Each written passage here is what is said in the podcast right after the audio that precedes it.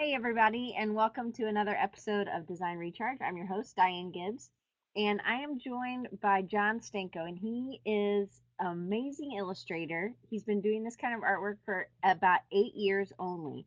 And I'm going to read you some of the people he's worked for. So, so Sony Online with the Legends of Norrath, Wizards of the Coast, Blizzard, Fantasy Flight Games, Concept Art, Magic the Gathering, Dungeons Dungeons and Dragons 4E, and Star Wars Galaxies. So it's um for me, he so he's he worked as a designer. He did undergrad. He um, he's going to tell us a little bit about a little bit about that.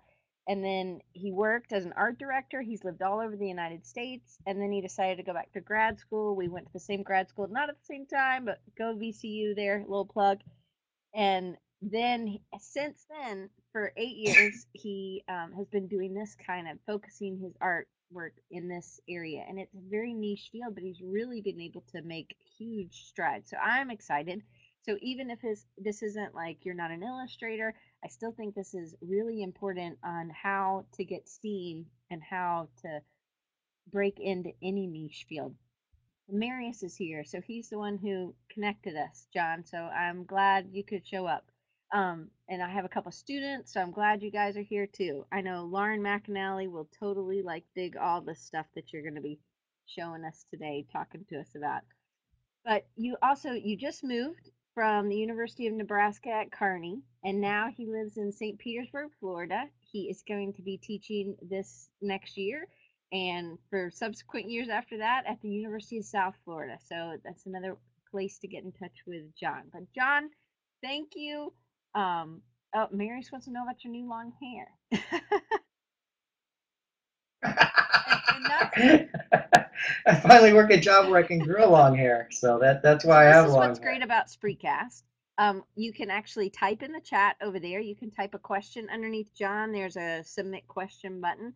It's a little bit better to submit your question over there. I see it a little faster, but either way, and I will try to get to everybody's questions. So, John, give us a little bit of your background and talk to us about what you did right after undergrad and then all that. Where you went to undergrad, stuff like that. Okay. Uh, okay, I went to undergrad at uh, University of Nebraska at Kearney. Um, the main reason I went to undergrad there is uh, they gave me the most money out of any school that I applied to, and so that made it really easy. Uh, and actually, it ended up being a really good education. Um, I, I, was actually, uh, I had one one fella by the name of Kent Smith, and he was a phenomenal designer. And he got a job at Washington about halfway through my undergrad, which turned out to be a fantastic deal because he then then the man that replaced him, uh, Richard Schusler, who was actually VCU grad as well, um, he went out there and taught. And so uh, it was actually a really nice opportunity to have multiple instructors, completely different points of view. Um, and so that set me up really well for, for when I graduated.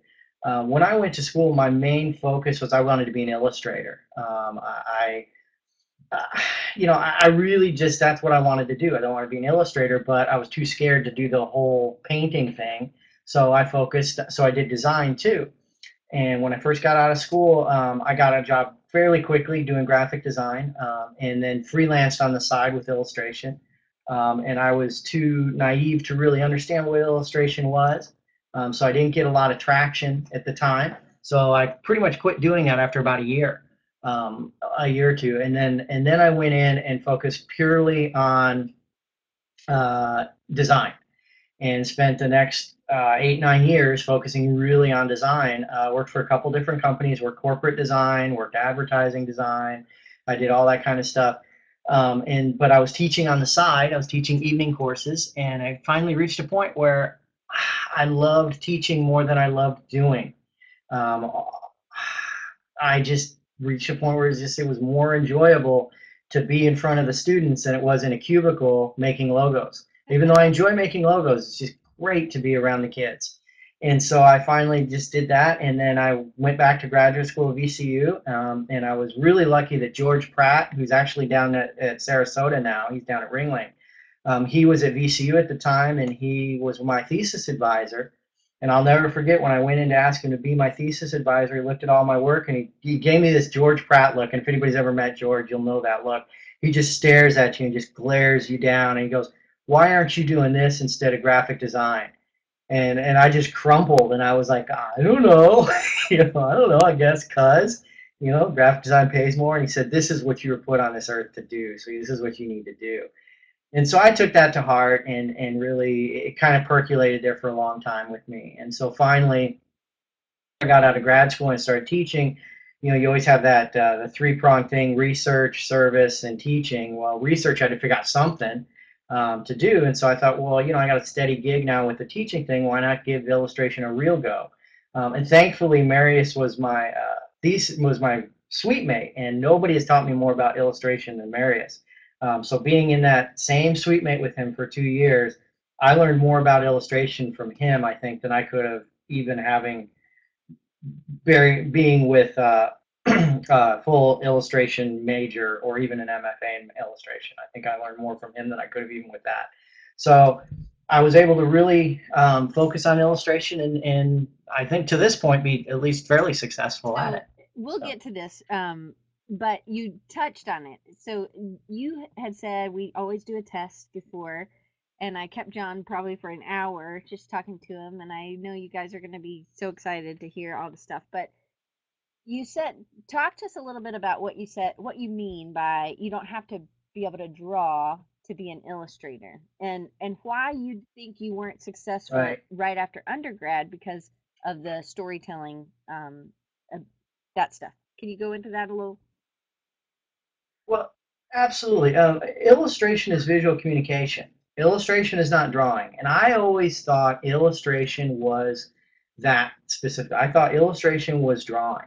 And if I could draw a, you know, a vase beautifully, then I could be an illustrator. Not true at all. Illustration is about telling stories and it's about visual communication. Um, uh, you know, the Far Side is, is is he's he's well known for that guy can't draw. I can't remember his name. I totally drew a blank. I had it there two seconds ago, but it, it's gone now. But but he he can't. He self-proclaimed, I can't draw. But gosh, he could tell a story, and he could tell it really really well. And that's I think an important part of illustration. And and I, whenever I get students that first come in an illustration class, they always get all nervous because they might have gotten a C in drawing and they're like, well, I'm going to suck at this. Well, that's not true. We, well, they might, but but we don't know that yet. Don't don't decide before you even start it, um, because you may not, you may be great at it, um, because it's all about telling a story. It's all about color and composition, and drawing is is a secondary element to it. Uh, it can be important. It can open up doors for you, but it's by no means the the critical most important thing. Is So able I had draw. written this. I had written this In down. This is I don't know if it's word for word, but this is what you were saying the other day because I actually take notes all the time. Not that you can see because there's a glare, but it says that you had said the ability to draw has nothing to do with the ability to be an illustrator. An illustrator tells a story and doesn't require drawing. And and just can you go into why? Um, sorry, Marius, no problem. I'm glad you could show up for a little bit. Appreciate it. He has to check out. Um, but Take care, Marius. can you talk a little bit about that telling the story and and the composition and and how you have gotten to be so good and what happened in your life that changed or what did you do? Because you were this one that was just drawing really beautifully and now you're able to tell these stories you're still drawing beautifully. But what is the what was it that clicked or what happened I think a a big part of it. I mean, it's too bad Marius is slipping out because a big part of it was Marius and and, and being in in my suite mate because um, he he would tell me he would tell me all the time I can't draw. You know, I suck at drawing. But I would look at his stuff and it would just be awesome and it would tell stories and it would it draw you in and it would just be so fantastic in that way and and I would look at um, Robert McGank stuff who was um, uh, who who even though he can draw really well, some of his pieces, some of his illustrations may not may have more of a childlike feel to it. May not be as um, may not be as elaborate. And so, you know, the ability to to just simplify down and, and not always every perspective has to be perfect and every little thing has to be perfect. I think that was the biggest thing that I realized that was so important for me was that it when you're when you're drawing it don't don't say oh well that's how it really looks in real life so that must be how i do it if it takes away from the story you know? And then i realized that there's more than one character in a story. It's more than just a figure. There's the lighting is an actual character in telling a story the colors the background the all the pieces and parts all of that all tell different all tell tell that different story. So this type of art so for we're is this the fantasy sci-fi illustration? Is that something you are always into or is that something you you you were always big at concepting these creatures and these people or what was there something that changed or was that something you'd always been interested in I'd, I'd always been interested in it up to some point. Um, I always, you know, read fantasy books when I was growing up, The Hobbit, things like that. Um, I always played video games and and stuff like that. So I always enjoyed that kind of genre, uh, and I always hoped that there was some way I could make a living at it, um, but never really believed there was there was a way to do it um, until after I got out of school, and then I saw that there were people that were making a living doing this stuff, and I thought, well, gee whiz, you know, how awesome would it be to get paid to draw Jedi's? I did it all the time when I was in high school you know, why is what, how how awesome would it be to actually have someone pay me to do that? You know, to paint a dragon and then pay me to do it. You know, that would be just the best way to make a living I could ever think of. And so I just kind of drifted into it and thought I'd give it a real shot. And since I had the teaching job, it's almost like I had a big safety net. And so if it didn't pan out or I didn't make that much money at it, it wasn't that big of a deal. But um, thankfully, it's it's it seemed to have panned out pretty well. So Let's talk about that a little bit because it is a really niche industry. It's not, um, you know, it.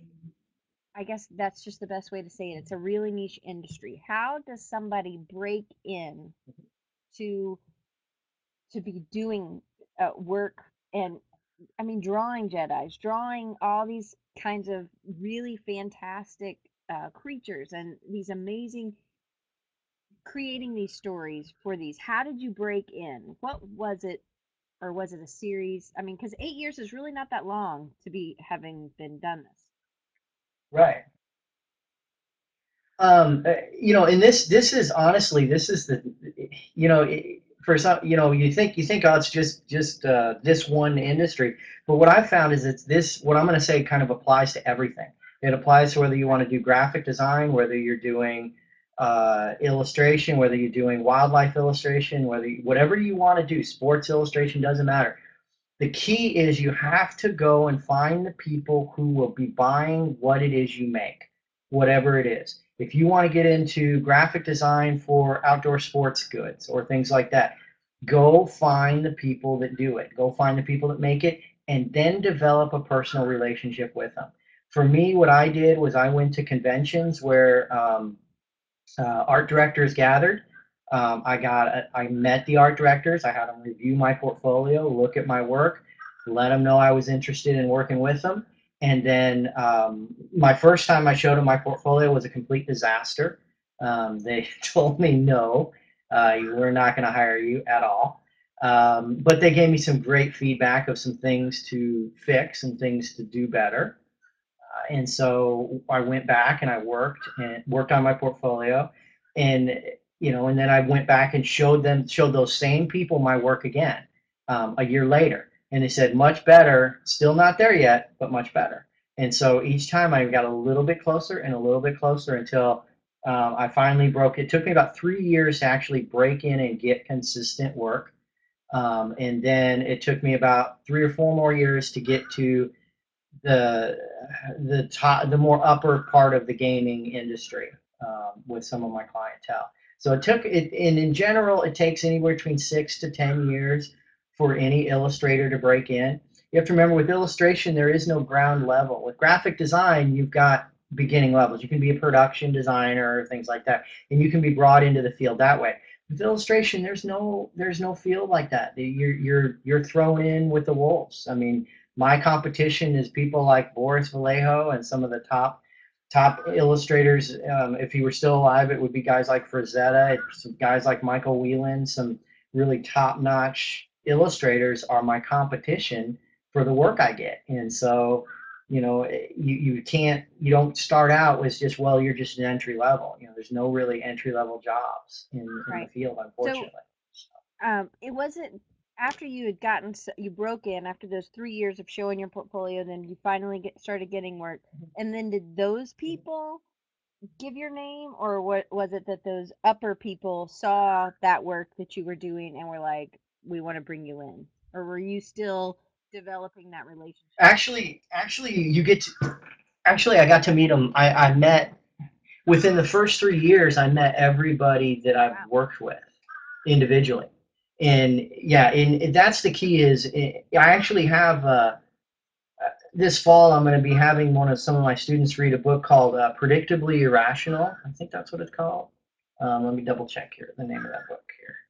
No Uh, give me two seconds here so I get it right because it's a great book. Yeah, Predictably Irrational. Phenomenal book. Um, and it doesn't really talk about design specifically, but there's a great point where it talks about developing a personal relationship with your clients. Um, it, he doesn't really say it as clients, but just as if you have a worker, you have somebody working for you or working with you. If you give them money, you have then a a financial relationship. If you give them a gift, you now have a personal relationship.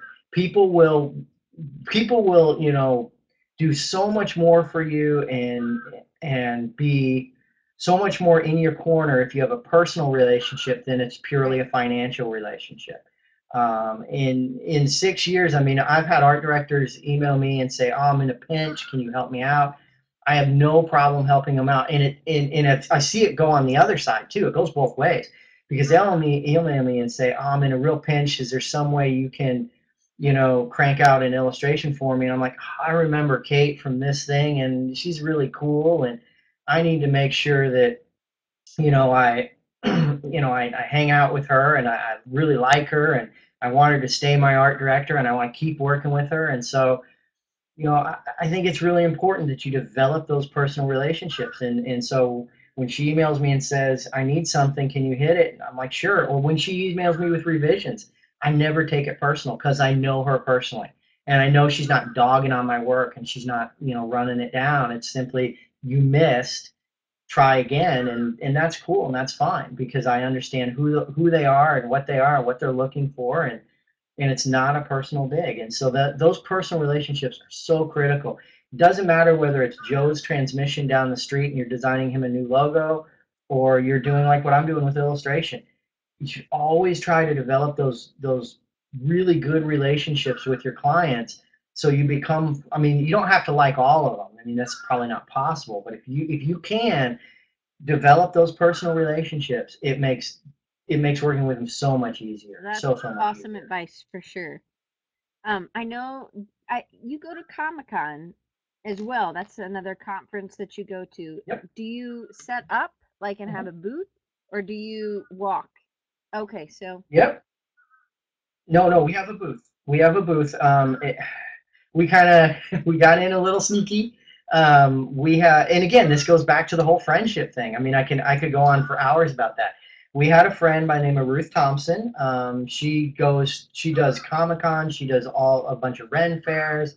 She had bought an entire strip of Comic Con, and she would sublease out the spaces because the waiting list is. I hear now it's up to ten years to get a booth. And so she would sublease the spaces. Well, she was subleasing spaces and somebody fell out in about in May a couple years back. And so a friend of m- myself and a good friend of mine, Mark Winters, uh, we both uh, said, well, we've been wanting a space at Comic Con for a long time and we're willing to split it. You know, can we have it? And Ruth said, sure, because she liked us and she wanted us to be next to her. So she gave us the space. Well, then once you have the space, she then went with us and let us buy her space from her. And so we actually bought it from her. So we bypassed that whole waiting list. And now we have our permanent space there that normally would take you up to 10 years to get um, at that convention. So we have our own, own spot. and again, it's So, mainly yep. about that relationship. And I mean, so many people Exactly. I, I think the design industry, I'm sure illustration's the same. I would think it is. It's very, you know, people don't just put a ad in the newspaper when they're looking for somebody. Most of the time, it, I call it very incestuous because we uh-huh. just, who do you know? Hey, I'm looking for somebody. And I Yes. don't know if people, my students believe me when I uh-huh. say that or my audience believes me, but it, it really is like people don't um, advertise. Have you found that to be the case as well? Hundred percent true. Hundred percent true. Um, I, I I say the same thing to all my students. I say, go get it. Go get a paper. You know, I would tell them when when I was working in in Nebraska, I would say, go get the Omaha paper. Go get the because that's where all the jobs were, is Omaha and Lincoln. And I say, go get an Omaha paper. Go get a Lincoln. Go get a Lincoln paper. Tell me how many graphic design jobs you find, and all of them are going to come back and they say, well, we didn't find any. And I'd say, well, guess what? I know of six. So deal with that. You know, I know of six jobs that are open and not one of them are in the paper. And but I know they're there, and and other designers know that they're there, and they know where to hire them. One of my jobs actually went open for over a year when I went to work for Corporate Three. That job sat empty for a year because they were waiting for the right person. They weren't just going to hire anybody; they were waiting for the right person, and they weren't in a pinch. It wasn't a situation where they had to have somebody right now. So they were, but if some if the right person came along, they'll hire them and it's the same thing for any firm. That you show you show up there and you have this traditional design skill set and then you can have something to add to it whether it's illustration photography copywriting sales whatever other thing you can bring to the table. If they see a need for you in their firm they'll make a job for you. Um, almost any firm will make a job for you if you've got enough good skills. You know they, you can walk in there and they say oh we're really not looking right now that's not always true. 90% of the time they are looking I for the right person.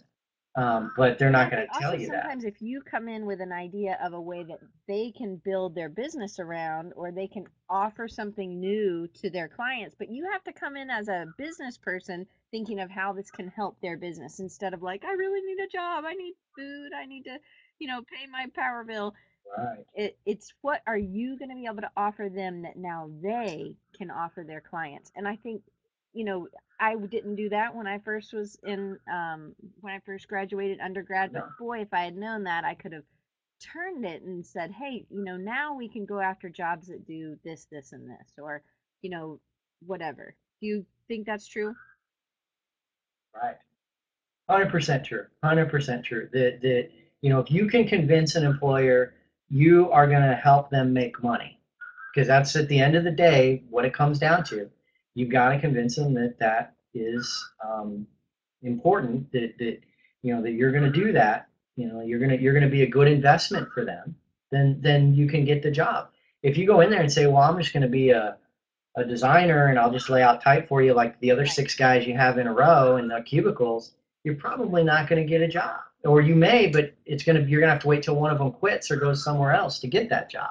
You know, but you can you can make your own way by convincing it that way. So working it that let's way. talk a little bit about your work. I know is full of tons of details. Single image really does depict such Mhm. emotion um, while setting the stage for the story that's so rich. Can you talk about a little bit about how you've developed your ability to use the visual narrative? Um, I'm reading my notes word for word now. Was it natural or something that you worked on developing the ability to portray strong emotions and mood in your work? So specifically the visual visual narrative and then that strong mood because I'm going to bring up just one of your images that's from your website to show and if you're not familiar with how this works um, if you roll your mouse away off of the image and then you roll it on back over it. You can move it anywhere on the screen so it can you can cover over my face if you want um, or you can cover over the chat and that's how it works. Now i'll take it off screen. You can't actually remove it but that's how the images work. So this one is such a such an emotion. I mean you i get a feel i feel this kind of dampness that's going on. I know she's in the water but it also kind of feels foggy. So how do you create this with this one single image Well, um, this, you know, for me, an important part of my process is is actually working with models, um, and and that's a that's a critical part. Um, when I was coming up with this image, uh, the art director had given me the brief, and basically it was uh, just you know a female warrior charging at the camera. And they gave me the spec size because it was this was for a book. This went actually in a book. So she gave me the spec size. She said it has to be such and such size. So it was this long and narrow size.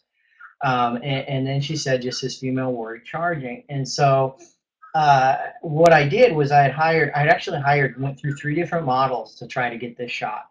Um, and uh, it wasn't until I finally actually asked this one gal to model for me, and she's actually she was one of my students, um, actually one of the best design students I've ever actually had the privilege of teaching. She was she's fantastic. She's working in Lincoln now, um, and uh, she was a track star um, back in high school, and she still did some track in, in college, and she, she was an athlete.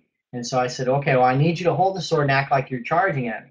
She just in 30 seconds, she just went, and that was it. That was the shot. I mean, it was perfect. She had this glare to her face, and everything was there.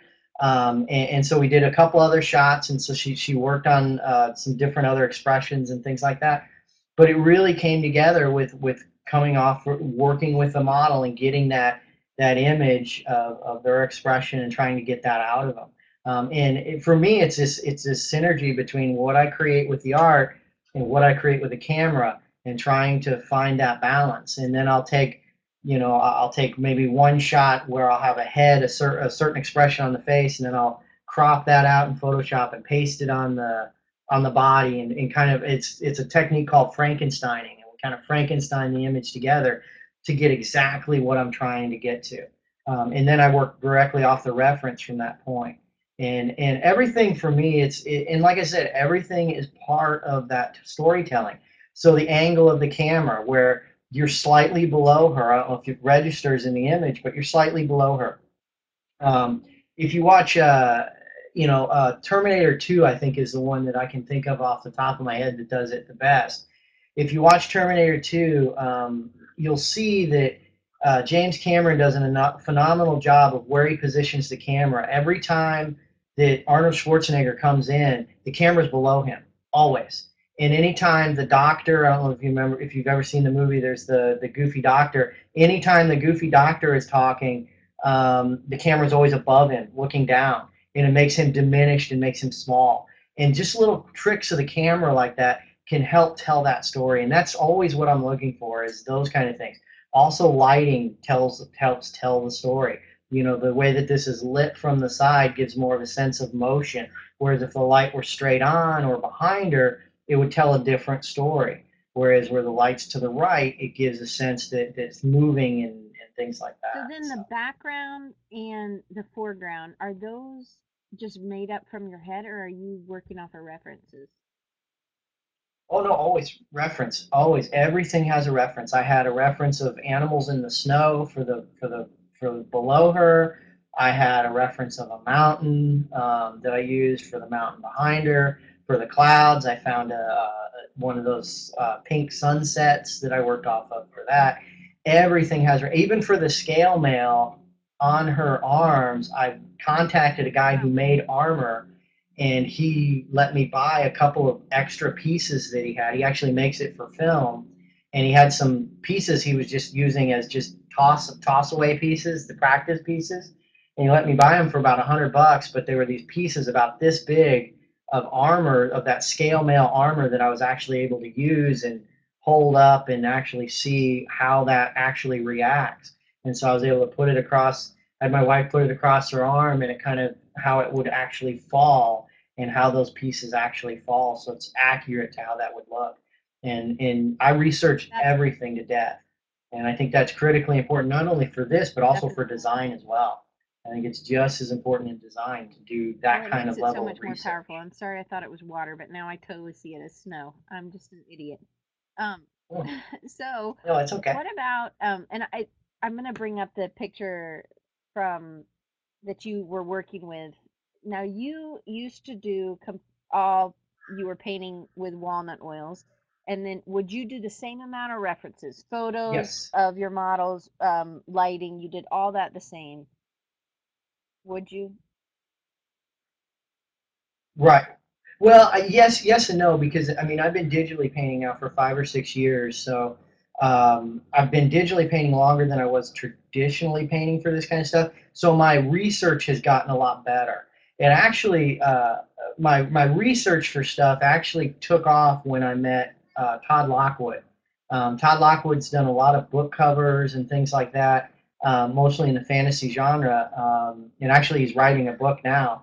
He's kind of a, you know, just a creative guy all the way around.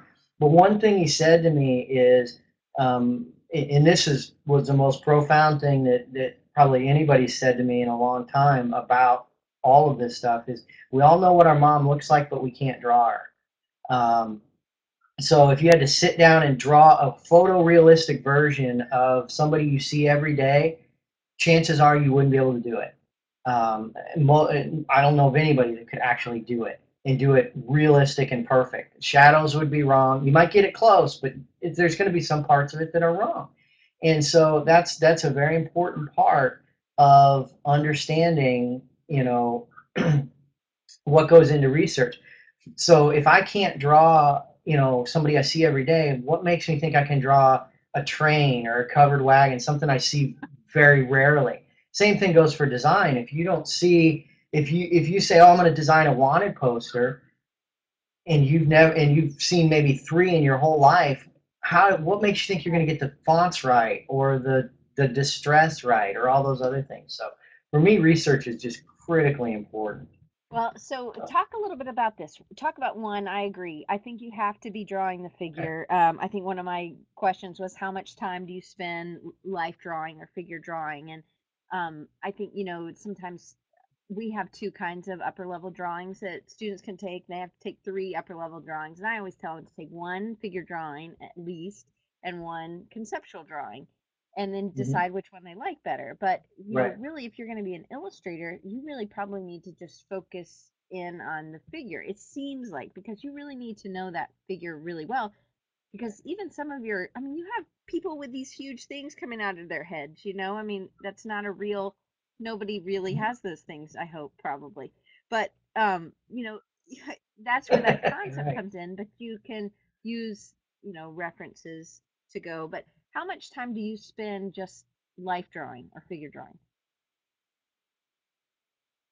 you know I, not as much as i should to be honest um, I, I would love you know now that i'm here in florida i hope to be able to when i hope to do it a lot more I'd, I'd like to do at least once a week um, when I was in Nebraska, I had set up a life drawing group, and we did it once a week for about four or five months. Um, but there, but until I set it up, there wasn't anything there. Um, I would slip into the life drawing class occasionally, and that was okay. Um, but but I really missed having a place to go. Well, now that I'm, that I, and that's that is a part of why I took the job down here was the art community here. Whereas when I was in Nebraska, it wasn't very strong. Where I am now I could do life drawing every night of the week if I chose to. Um, and so uh, it's it, the possibility of that is is endless um, for me now. Um, and so you know about once a week I think is is, is pretty uh, respectable amount of time and and what most people should be doing. Um, but uh, you know if you can do it more than that, great. Um, once a month at a minimum is what I think you should be doing no matter what. Um, it, but that's well, my opinion. one of our professors, um, he has set it up, and ever since I've been here for 10 years at University of South Alabama, he does it on Wednesdays, and it's free. It's open to the public as well as obviously all alumni can come. But it's at night, um, and it's like a two or three hour time slot. And I think that that is great. It's, you know, again, something free that's open up. So maybe if people are in different places, they can look to a local university or local school and see if they have something like that. There's no instruction, you know, there's he's just in there drawing and he's expecting everybody else to be, but they take care of the model. You know, the that the that fee is taken care of. Right. So mm, talk a little bit about this how you one find the models and then just the lighting, where you have them, and then the poses. Okay. Um, uh, you know, uh, for, first off, um, I tend to like to use creative people as models. Uh, I, I, prefer to use creative people as opposed to people who are purely fashion models. Um, like this image here is uh, one of my design students from when I was in Nebraska. Um, she was my model for this. Uh, and part of the reason I like to use students is they students or other designers or or people that are other illustrators or artists or whatever. You understand what what we're looking for. Whereas a fashion model wants to look pretty. I'm not after pretty. I'm after a Right. specific look. Sometimes it's pretty, but most of the time it's not. Most of the time it's other things. And it's other things that are really, really important.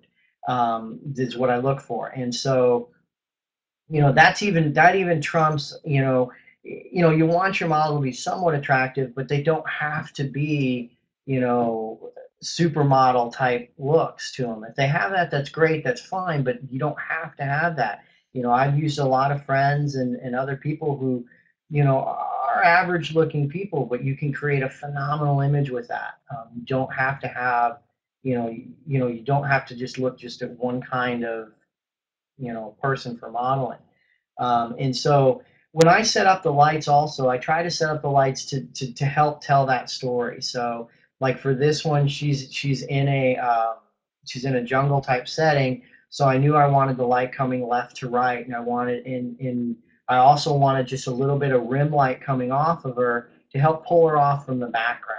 And so I kind of set up the lights and I want, I want as much of the image in the pose as I can possibly get. So I put the sword in there, we put a chair in there. I'm not trying to make, I'm trying to make up as little as possible because as little that you have to make up that you already have a reference for, the faster your work is going to be. And when it comes down to it, the faster you are as an illustrator, the more money you make.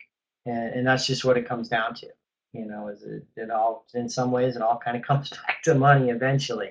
And if I can if I can crank out, you know, an illustration a week, you know, as when I was doing traditional, I was painting one every two to three weeks. So I can essentially double my income by being more and efficient. is So that's why that's how I set up that image. in What's that? um, Photoshop, Painter. What do you what do you and we have these next Painter. Processes. or, Paint. yeah, shots of your process. Yeah. Um, painter. Yeah. Sure. Um, uh, yeah. My my focus is what I work with. Here, I'll talk about this here. This is the sketch that I submitted. Um, actually, let's go back. Can we show the thumbnails Uh, versions instead? The Yep. thumbnails. I can kind of Uh, walk through that. The one with the Yep, uh, I'll have to go back to cover. bring that one up again. Oh, so the okay, Here. this one first. There you go. Yeah, this is the initial image that I sent in uh, as potential cover. I sent in three. Um, this was the one that they liked the most.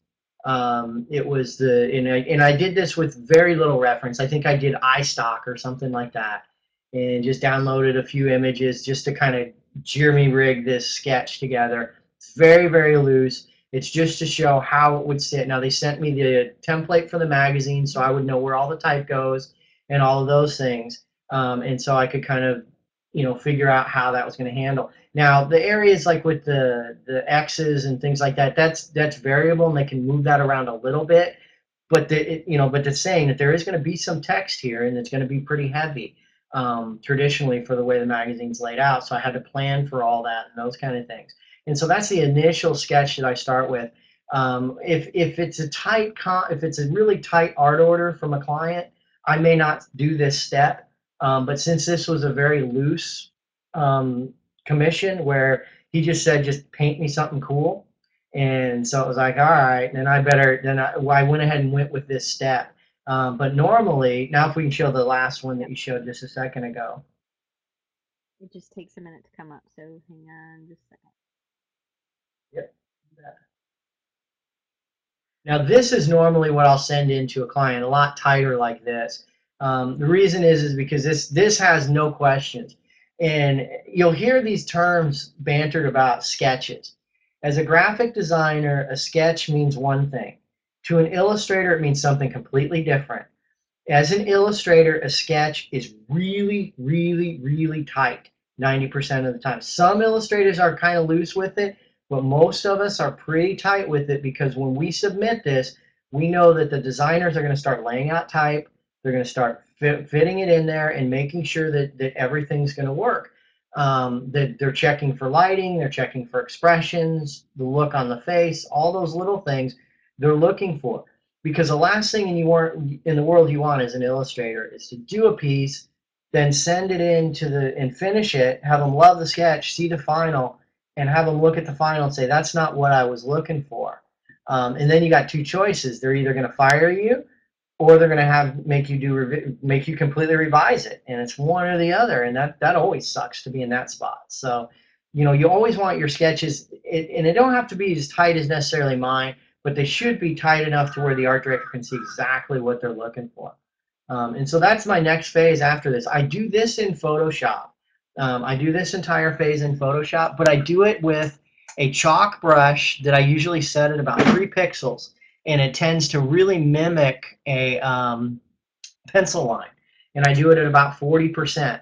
And so, and I have a Wacom tablet, so um, I have a Cintiq Wacom, and so that actually, then I can do lighter, and the heavier I press, the darker it is, so it really acts just like a pencil would. Um, and so I can get really close to that pencil feel to it.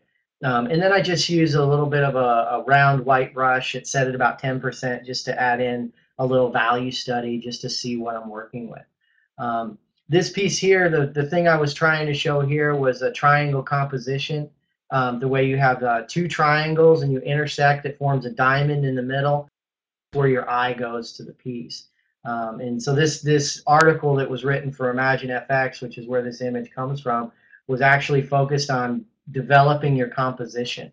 Um, and so that's kind of what this talks about is is is the angles of her shoulder and her back and the sword all come together down to this point. I guess I can't point at it, um, but that point down there, um, down where the sword uh, meets meets with that angle, and then her shoulders down into the the tiger, down into the treasure on the lower left. That all forms another triangle, and where those two triangles overlap, that's where your eye goes, and you can't help but look there every time. And that's where the most important part of the paint, painting, which is her face and her expression.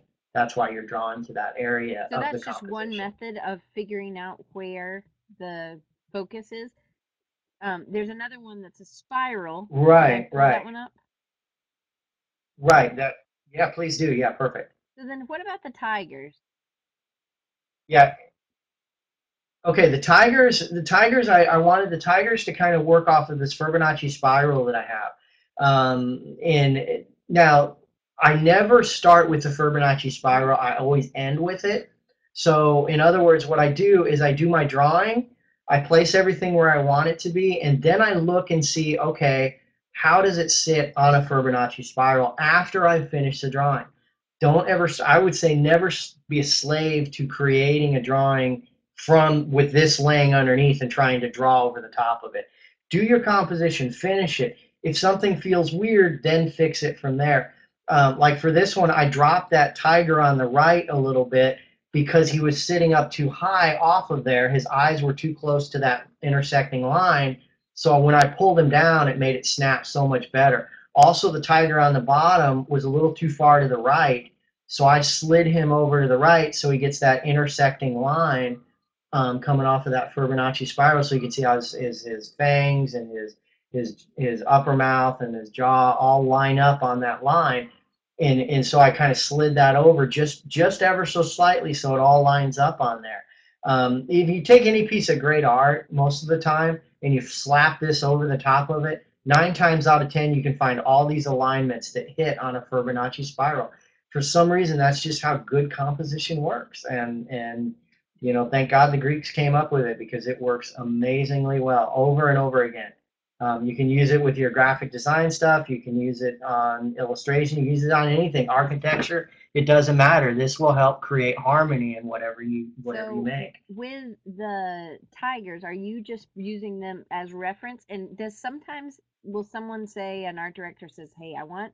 You know, she's like a queen sitting on a chair, a, a throne, or something, and I want her to have polar bears or tigers or something, and then you just yep plop it in and you just use the this one you said they said do whatever and you just pulled that in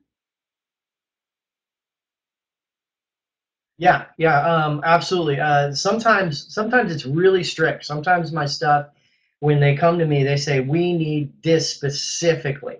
Um, and it's really, really tight. Um, like, uh, let me think. Uh, I've done some pieces before where, like, there's a piece up on my website. I don't know, I don't know which ones you pulled down, but it's a skeleton climbing out of a, a, a hole in the ground.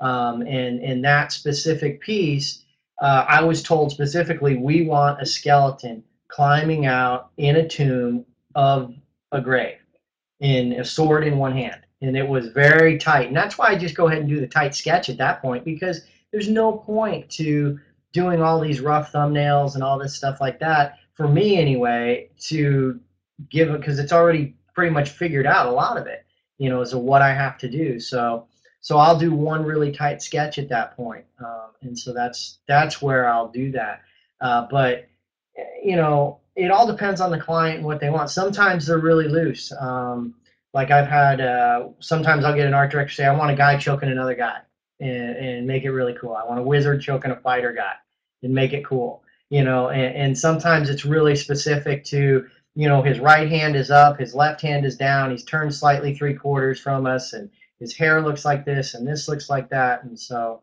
um, you know, it's all really, really tight and specific. And it all depends on the art director. And, you know, I actually do a little bit of when I have students in classes. Yeah, there's the image right there.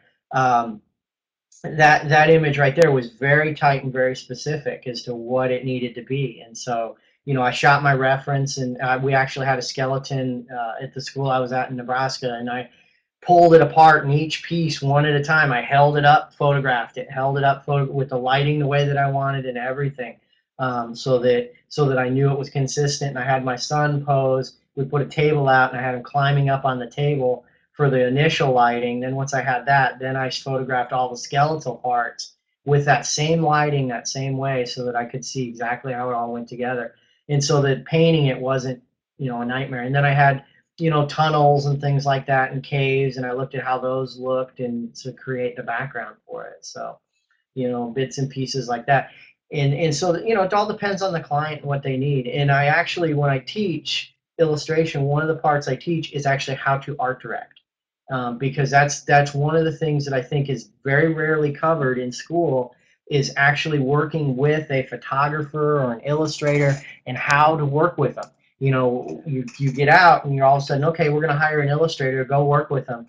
There's actually an art to working with an illustrator. Um, we're, we're finicky people. We, we tend to be emotional and we tend to be all the things that designers are too because we're creative. But on top of that, you know, we're we're three steps closer to our work because nobody's told us to detach ourselves from it. And so, you know, we can be finicky to work with. And, and so learning how to work with illustrators is an important thing. You know, in six years, I've been blessed that I've only had one negative experience with an art director. And, and it's one of those where thankfully I talked with another artist who um, just this last, just this last few weekends ago at Comic-Con, she had the same negative experience with that same art director. So it was like, thank God it wasn't just me. For sure. You know, and so it was just that's the only time I've ever had it. The only time. I've ever had well, that and though. I, I, I think that's incredibly uh, important. I think I'll include something like that. I think it's about getting your idea out. So sometimes I'll have my students do a sketch and then I'll, they don't like this because I don't tell them, but I'll say, okay, well, you do your sketches and then we'll pick out which one. And then um, you're going to give your sketch to somebody else. And now you get to art direct what they do. And they do Yeah. not like this. It has filled my class with tears many times, but it's funny that they you know it's when they graduate they're not going to be the ones designing a lot of the time. They're going to be doing production and they're going to be taking eh, the ideas that somebody else has. So i think it's good for them to kind of be able to juggle that. Uh, but that i will add that in a little bit uh, better for sure. Um, so Well, because I think that's brilliant that you're doing that as well, because that is so impo- important. Because art direction, learning to art direct, is absolutely well, critical. Absolutely critical. he's one of I my mean, students seriously, he says we cry a lot but mostly at home Oh. oh no Daiko. um but I think having them talk, I sometimes will even have somebody act as the client and say, "Oh, I don't want that," or you know, I give them some pieces of paper saying, "You're going to have to say this." You know, our clients will say, well, I really like green, but you're doing, you know, something that's with metal. hmm You can't do green, you know, it's not communicating. And because I want them to be able to communicate verbally why green is not a good answer for this, or you want a purple monster on your, you Right. know, whatever it is, it just your dentist site or something, and you're not doing hmm kids or whatever. But um, Alma has a question. So when the con- with all the concept design, when all that takes place, are you going intuitively or intentionally? I hope that's uh, what your question was, Alma. You can let me know if I said did it right or not. Um, both, I think. I, I think um, you know, I think you, you have to start with an idea. Um, you you can't just be completely intuitive um, because you're just gonna you're just gonna fumble around. Um, so I think you have to start with an idea. Like when I where I start is always with a photo shoot. Um, I might sit down and sketch a few ideas if it's a little bit complicated. And honestly, the sketches are mostly just for the model to see, so that that way they understand what Right. what it's going to be eventually. Um, and and so then you know, from there, then I just shoot it, and and I just shoot probably usually with most images, I'll shoot anywhere between 300 to 1,000 images um, for one illustration, uh, just to get just that right look. And some of them are things I had never thought about ahead of time. So I just kind of let the shoot evolve on itself, and then I sit back and I look at all the images that I have afterwards, and then I figure out which is the best one telling the best story um, and, and capturing what it is I want to capture. Um, but I think you have to always be open, whether you're doing graphic design or whether you're doing illustration or whatever it is you're doing that's creative. You have to be open to uh, letting it evolve and letting it change and letting your initial idea, you know, may, maybe it's not such a good idea as you thought, you know, and let it become something different and more and better. Um, because once you see it, it may not work as well as you think it did, or you may have something that's a hundred times better just three doors down. And if you just do it and use that idea instead, you'll be so much more successful. Like the image that you were showing sketches of, originally I planned on putting that in a cave, um, that girl in a cave. Um, and I actually, as we were working through, can you bring up that, that image? Do you have the final one of that? Um, did I send you that one? It's on my um, website. I have uh, left to show. I have the one that's blending background, body, and face and underpainting. So let me go to your site. It takes me a minute to do it, but um, I will try to find it. Okay. All right. Cool.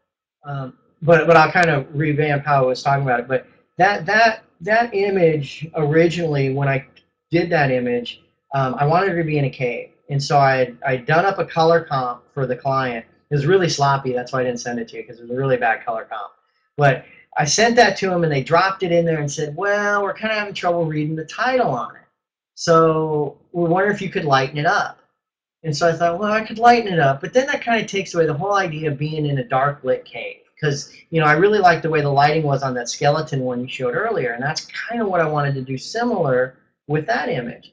Um, something real similar, where she was in that dark cave with the light coming down. And so, so when they said they wanted me to lighten it up, it just didn't make any sense to go that light with it. So what I ultimately ended up doing was putting her in a jungle. Well, I painted in the whole jungle. I painted in this whole background of a jungle.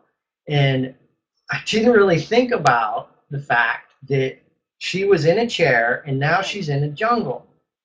And so she just and and I was just like thinking, okay, oh my God, she carried this chair to sit in the middle of the jungle for no reason. Is stupid. So it had no story to it, and I was just totally frustrated and beside myself at it. And the fix to it, um, thankfully, my wife looked at it and she said, "Well, why don't you just add some architecture somewhere and give it kind of a feel that she's in something?" And, and so uh, then I, you know, sketched it out real quick and threw a pillar back behind her, and that was it. And so when you ask whether it's intentional, sometimes it's intentional, sometimes it's intuitive, sometimes it's both. You bounce back and forth, and like with this image here, you know, I I was I was beside myself. I thought I ruined the image. You know, originally once I threw her in the jungle, it made no sense. I had no story. it didn't work. And then when I put the, the pillar back there, all of a sudden she's in a Hindu temple type thing and it's old and and she's been there for years and she's this you know Amazon type gal with all this treasure around her and she's got the tigers that protect her and all of a sudden the story works. Whereas when that pill just that simple pillar when that wasn't there, it was ridiculously stupid. it made no sense and it was it was Well, awful. that's that's good. I think that's amazing, and I I like that you actually added vines around the chair too, so then it kind of looked like it had been taken over by the jungle, which I think is uh, important aspect of it as well. So let's go through some of your process, and if while we're talking about while I'm bringing these up, if you can talk about Sure. going from you you were a traditional uh, canvas or you know paper on MDF before and hmm what made you hmm change besides just being able Right. to do more and then how was that transition going from um, physical to digital Um, I started with, uh, you know, I started, like you said, I started doing traditional, and that's my original training is all in traditional, um, and, and painting on oils. Um, and I, do you want me to jump into walnut oils and why I was yeah using walnut oils real quick, or okay? I, I actually, um, I when I when I was painting for a while, I I switched over to walnut oils because I had my son at the time, and he was uh, he was about a year old, year and a half when I decided I wanted to get into painting seriously. Um, and I had switched to walnut oils because I realized they were non-toxic. Um, and this was about the time when uh, a guy by the name of Keith Parkinson, who was kind of a legend in the fantasy art area, he had died, and he died from leukemia. And it was it was learned that was leukemia was from he used really heavy uh, amounts of cobalt dryer, and he would put the cobalt dryer in his oils, and he would use to put it in his oils. He would take the brush and he'd dip it in the cobalt dryer, and then dribble it into his his stuff. Well, that's not so bad, except for the problem is he chewed on the end of his brushes and cobalt dryer is toxic and so he was chewing on the end of his brushes and basically ingesting cobalt dryer which is one of the most toxic elements in in painting that you can have and so he was basically eating and he ended up getting leukemia which was sad because i mean he, he was phenomenal. I mean i met him once and he was just the nicest guy most helpful guy you could ever imagine. And so it's really sad that he passed away.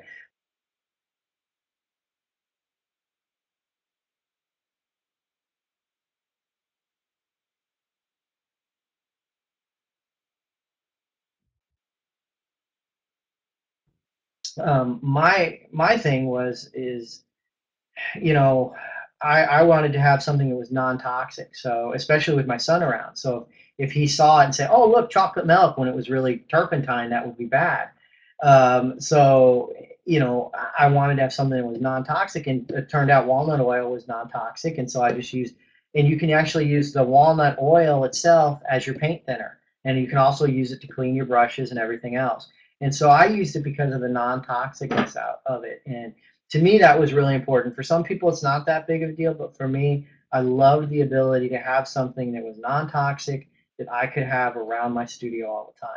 Now, with this, what I would do traditionally is I would actually flood my canvas with color. And so that's what I'm mimicking here. You can also see up to the right next to the um, image is my reference always have my reference right next to where I'm working. I want my eyes to travel as little as possible seeing the reference to where it is.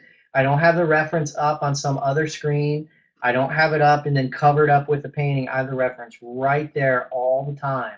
So so I'm always looking back and forth at the reference to the other because it's so important to be able to draw that connection between what you're painting and your reference um, so that there's never a guess. You do, you're never guessing you're always 100% sure. Now you may make a choice to not follow your reference, but that's the that's the important distinction is it's a choice to change how that lighting is, to lighten up that leg or or change how that light actually hits. Like when I actually paint her stomach with the shadow and the light coming off there, I paint that significantly lighter than what I did. But that was a choice. That was not that was that was not because I didn't know better, because I saw it on the reference and decided it was too dark. And that's the important part. So that's how I like to set up my screen. And then you can see the palette, which mimics exactly like a palette would look if I were actually painting. So I mix up color and blend it and put it all down there, and it looks just like, and then I can just color pick right from that spot right there as I'm picking. And the, the cool part is I never run out. You know, when I would paint traditionally, you mix up color and then you're halfway through painting a skin tone. It's like, oh crap, I ran out of that skin tone. I got to remix it and hope to God it's right. Well, the beautiful thing about digital is you don't have to do that. It's always it's infinite amount of that color that you ever need And you, uh, once you mix it and you up. don't have to That- clean your brushes. what's that?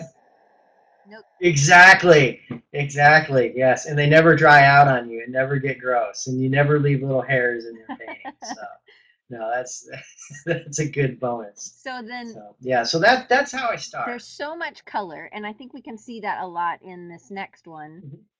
Um, when you're doing the face and really bright colors. Can you talk a little bit about that? Right. Yeah. Um, what I do is I set it up. Now, this is why I use Painter. Um, a lot of my friends use Photoshop, and, and there's nothing wrong with using Photoshop for this kind of illustration. Um, but the reason I use Painter is I like the the aspect of a feature that's called pick up underlying color. And what that does is now I can I mix her skin tone naturally down in the in the in my palette.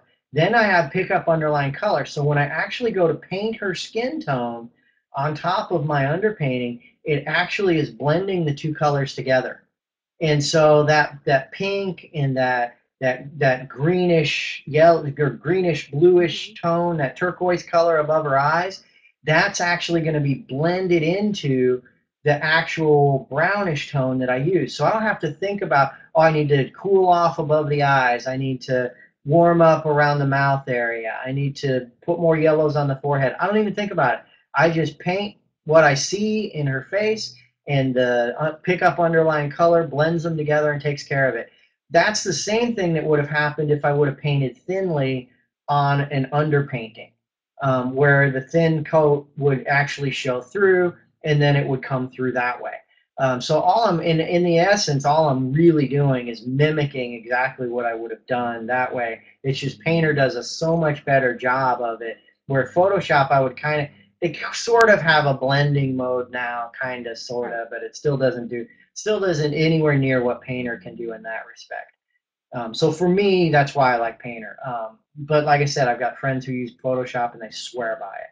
But that's that's the brightness of the colors is is it's it's really bright underneath, but that's only so that when I put the actual skin tone over it, it's pulling the two colors together and and changing what what would normally be a really flat looking face into something that has a lot of rich colors in very unexpected places. That's cool. So with Painter, is it similar to Photoshop where you can have different brushes and you can create different brushes that'll, or are you working? Actually, I don't think. Well, no, I am working. I am no, I'm working really big. Actually, I'm working huge. Uh, I work usually about five thousand pixels. Oh. Oh, brush. No, well, I use. Yeah, brush wise, I I try to use the bigger than what I think I need, um, and I get that from original painting. Um, you know, you if you ever talk with a painter when when you're first learning to paint, one of the things they tell you is whatever brush you think you need, grab two sizes bigger um, because that's the brush you really should be using. Um, and, and then slowly but surely you, you get better at that. So I try to use a fairly decent sized brush until I have to add in detail and then I slowly work my way down. Um, but like as far as this goes with Painter, Painter is pretty much set as far as the brushes it has. Um, I think the new Painter might allow you to import brushes, but up to this point, I don't think they've allowed any imported brushes, which actually is good because for me because i think with photoshop what i found is you're only as good as the brushes you got to, to a certain extent. You know you can do some really nice things with with some of the brushes that it includes but the guys who are real superstars with it they have their own brushes they've imported their own secret sauce or whatever you want to call it. They got their own way of doing it and and and some of them are really cool and they'll share it and some of them aren't. And it's how good you are at controlling those that really make a lot of difference in how you paint. Whereas painter, you know, we all got the same brushes and they can do anything you need them to do. And so I actually go in and paint them in and, and paint all this stuff in. And I can do a lot of really neat things with just the brushes they have. I don't spend my time dinking with trying to create a whole new, create a new wheel, so to Right. speak. It's just, it's already there. So, So, how much time does a piece like this take you? I know, uh, I mean, it could, it depends on when the deadline is, but how much would a normal time, how much are you tinkering with it? What does that right. look like? Um, general, generally, my sketch takes me between uh, one to two days. Um, uh, depends on the sketch and the continuity. Sometimes it can take me up to three days for a sketch. Um, but again, like I said, my sketches are really detailed because I go right from sketch to paint. I don't. I know a lot of illustrators that they'll do the sketch, then they'll redraw their sketch, and then they'll paint it. I I have a short attention span, and I'd like to zoom this in as fast as I can. So I don't want to redraw the same image five times. So uh, that for me, I want to draw it once and then paint it. Um, so it takes me about two to three days to paint it or to sketch it out um, on a more elaborate one. If it's not too elaborate, I can usually crank it out in about a day. Um, then from the sketch to painting, uh, usually it takes me between three to 10 days to paint it up. Um, like this one here took me about, this one took a little bit longer than average because I was actually recording a video.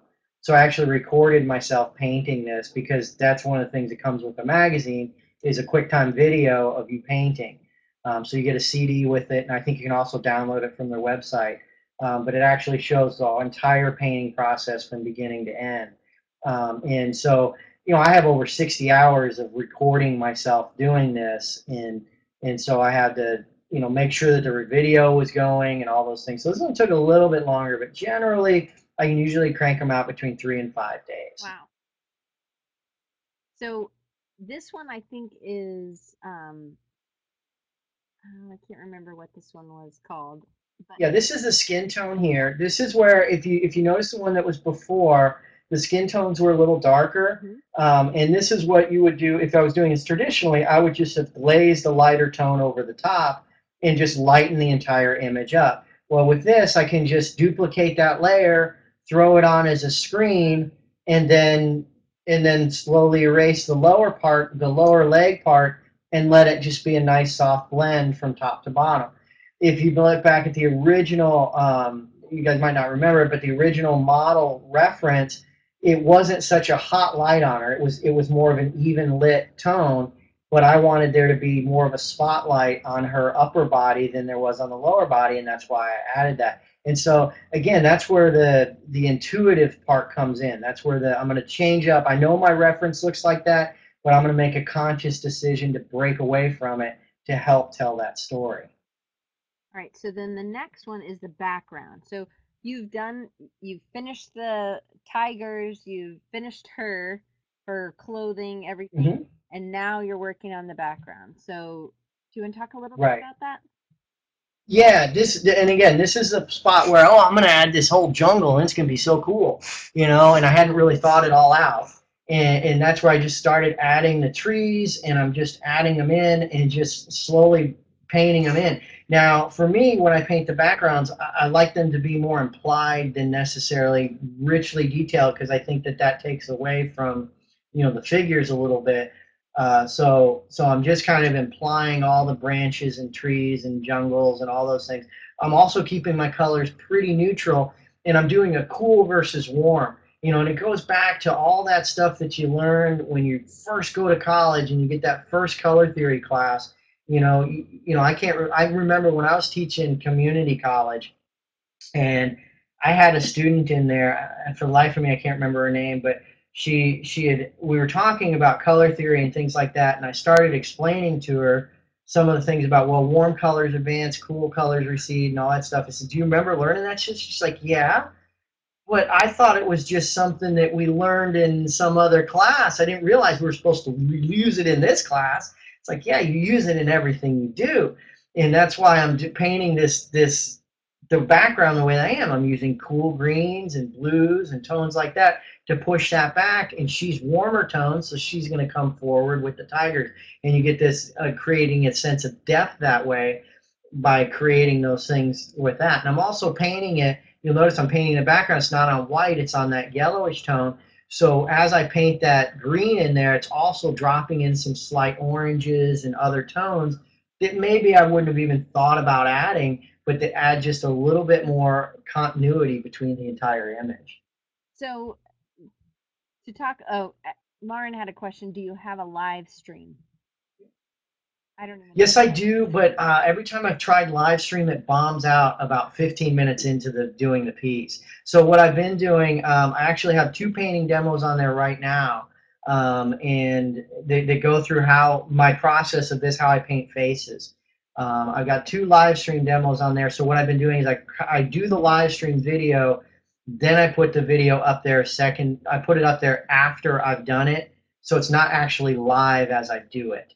Um, and that's that's why I do it that way because every time I've tried it, I never get the entire. I never get through more than 15 minutes without it bombing out on me. Um, but I do have a live stream where I put it up there, and you can actually see the videos there. And also, John's got a book coming out. It'll be next summer, and we'll have him back Yes. for that. That's something. Um, so you can talk a little bit about that. What's going to be in it? You had said there were going to be step by steps in Mm-hmm. that book as well. Yeah, um, the book will cover uh, a how to draw process of how to draw from photo references. Um, you can Google uh, photo reference books for fantasy artists, and you can find a bazillion of them. You can find uh, art models is out there. There's uh, um, there, there's a number of other books that have got all these wonderful uh, options out there that, that that show you books and stacks of images that you can use but so few of them tell you, you know, usually it's restricted to like one little chapter in the book of how to take this book of, you know, 500 photos and actually draw from them. Whereas my book will be focused solely on getting you from that photo to your actual finished drawing or your sketch. Um, I don't cover painting. I'm hoping that because the the publisher's suggestion was to do it mostly as uh, drawing in this one, and then the way they did the title is leaving open the possibility of maybe future books covering color and painting them and things like that. So this first one will be just about drawing the characters, and the next one hopefully will be, if there is a next one, will be about painting them and things like that. So you know, but that, honestly, that's the biggest leap that I had in my illustration career in the last five six years was when I, I attended a class called Illustration Masterclass, and it's it's put on by some of the top fantasy illustrators in the world, um, and it's a, a week long class, and it's it's really intense where you're there, you're on campus, and you're working with them. But the thing I realized from those guys is how important their working from reference was, and so that's why I kind of wanted to do the book is because that's for me what so many people didn't for me anyway i didn't understand. I didn't understand how important reference was until i took that class. And that's when i got myself some lights i got a good lens i learned how to use my camera. Because up to that point i was taking like 10 pictures and said oh i'm ready to go i'm ready to paint. And i'd have my 10 photos that i'm drawing from. And and that's not how it works. And and i didn't realize that that these guys when they shoot it they're going to shoot six seven hundred pictures and, and find the right picture to work from and not just hopefully maybe try and make it work with three bad pictures. When did you really, uh, and I know we're out of time, so um, when did you really get into the camera angle and really noticing that that was really playing a part in the mood? Because it really does, definitely. Um, I think I think that was around the same time was was when I really realized how important photography was. Probably about five or six years ago, because I can remember uh, Boris Vallejo and anybody that's ever seen National Lampoons with the guy like that and everybody around him. That is Boris Vallejo. Is one of his totally iconic images. Um, and he he was the one. He I, he was a pleasure to meet and this wonderful man. Um, but he showed us some image, showed us his references and how he does his references and what he uses for references. And they were just beautiful photographs. They were they beyond what he was going to paint from. He was so good with the camera and it, I realized, wow, if I could take a great picture, that's half of the battle of creating beautiful painting. Is because then I just follow what I just paint what I see. You know, if I can just get to that point where I just paint what I see, you know, that's that's half of getting me there. And so I really realized that if I could create a beautiful image, you know, even though it may not be, it may just be, you know, weird studio lighting and all that stuff like that, or horrible backdrop that all didn't matter as long as I had the figure the way that I wanted them to be, and then I could paint in all the rest. So that's when it really took off for me as far as that revelation. And again, that's why I'm doing the book is because I think that's the area that I think most illustrators, can see the quickest jump in their skill set is going from you know using bad photo references to no photo references to when they start using references they'll see a dramatic leap in the quality of the work Well, that's cool because it, I mean, your work is so realistic. Do do you think that's one of the, this will be the last question. Do you think that's one of the things that helps you stand out as, um, um as an illustrator, I guess? yeah a little a little bit of the realism as i think i think that's some of it but um you know i think i think it's more the storytelling with the realism the combination of the two uh that, that people i think are drawn to in my work especially you know like when i paint people i want you to believe that that person is an actual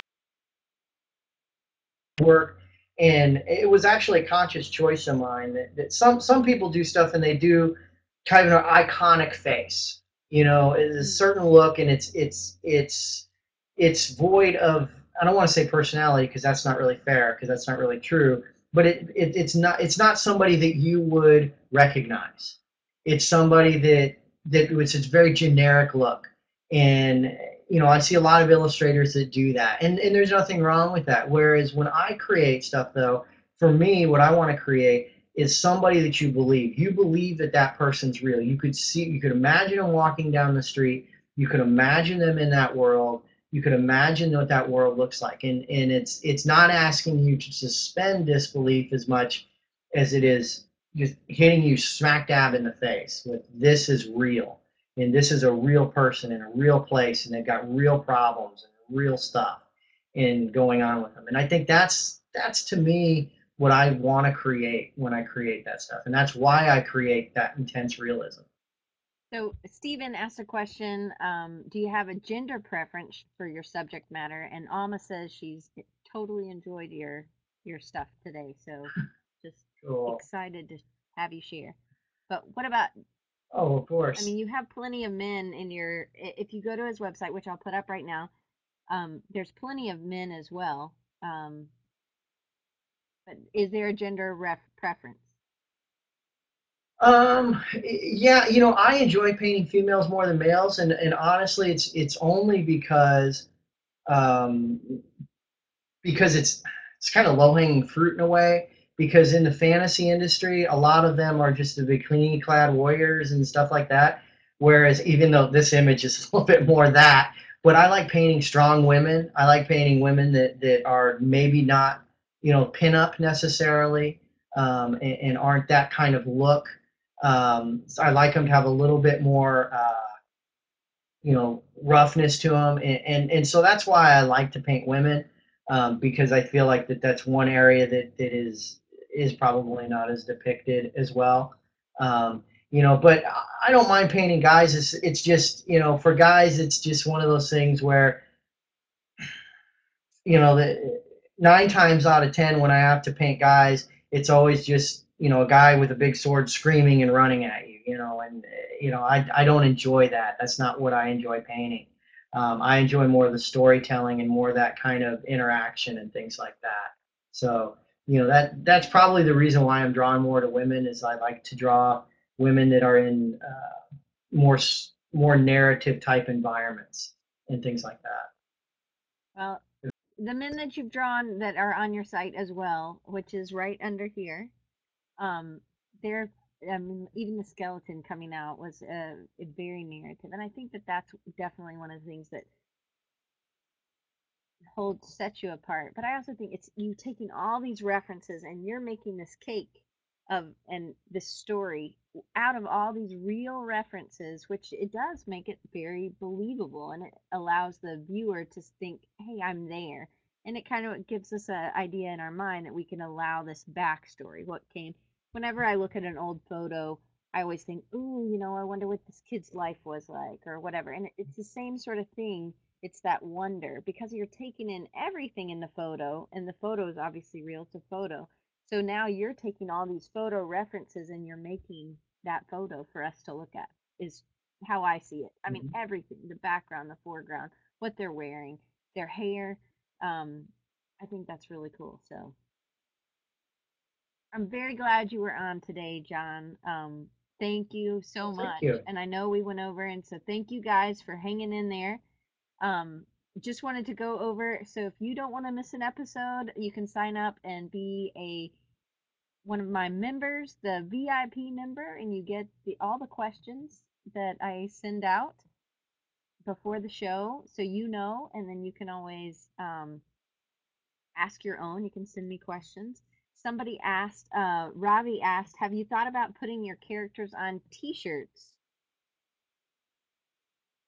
And Um, yeah, I thought of, I thought about T-shirts and things like that. The biggest problem I have though is I, and this is what you're going to run into if you ever work professionally is uh, what do you own? And a lot of my images I don't own anymore. Um, they're actually owned by my um, clients. Um, so um, that's that's one thing you, that you have to realize is that you know my stuff's work for hire, and so they own the rights to it, and so I can't just put them on anything. They give me the right to make prints, and I can make prints, and I can sell those and things like that. But then there's a certain limit um, to what I can actually do with the images.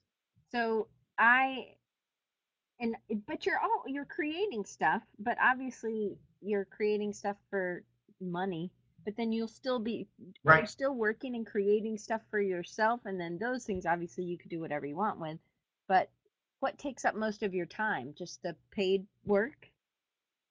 Oh, all of it. Yeah, it's almost all paid work anymore, and I think you find that with just about any, just about any, um, just about anyone who's who's actually once they start to get a certain level of success in illustration, ninety nine percent of what you do um, is going to be commercially paid. Like I was sitting next to, uh, uh, oh God, I'm gonna draw a blank on his name, John Foster, um, and you know he was he was doing some life drawing and i asked how often he gets to do it it's not as much as i'd like.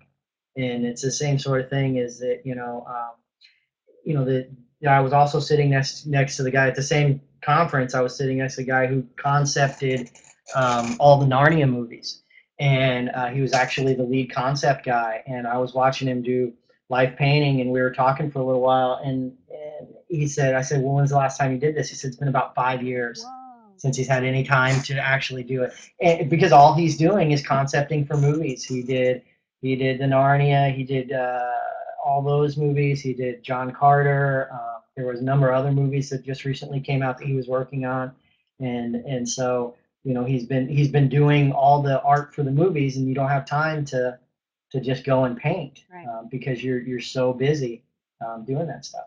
Which I guess is a catch 22. Um, hopefully you have time, Yes. but it's good that you're Yeah. it's good that you're doing what you love and making money and making a living Yeah. doing what you love to do. So I think that's always a blessing. But anyway, so John, do you have a Twitter handle that we could share? Um, I usually don't use Twitter. Um, the best way to get a hold of me is through email. Okay. Um, with with the email off my website. Um, and if anybody has any other questions or anything like that, um, by all means, uh, feel free to contact me. All right. Well, great. Well, guys, thank you so much.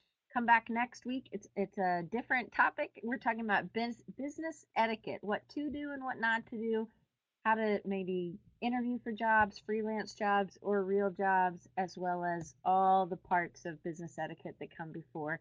And just kind of like what John was saying earlier, that networking.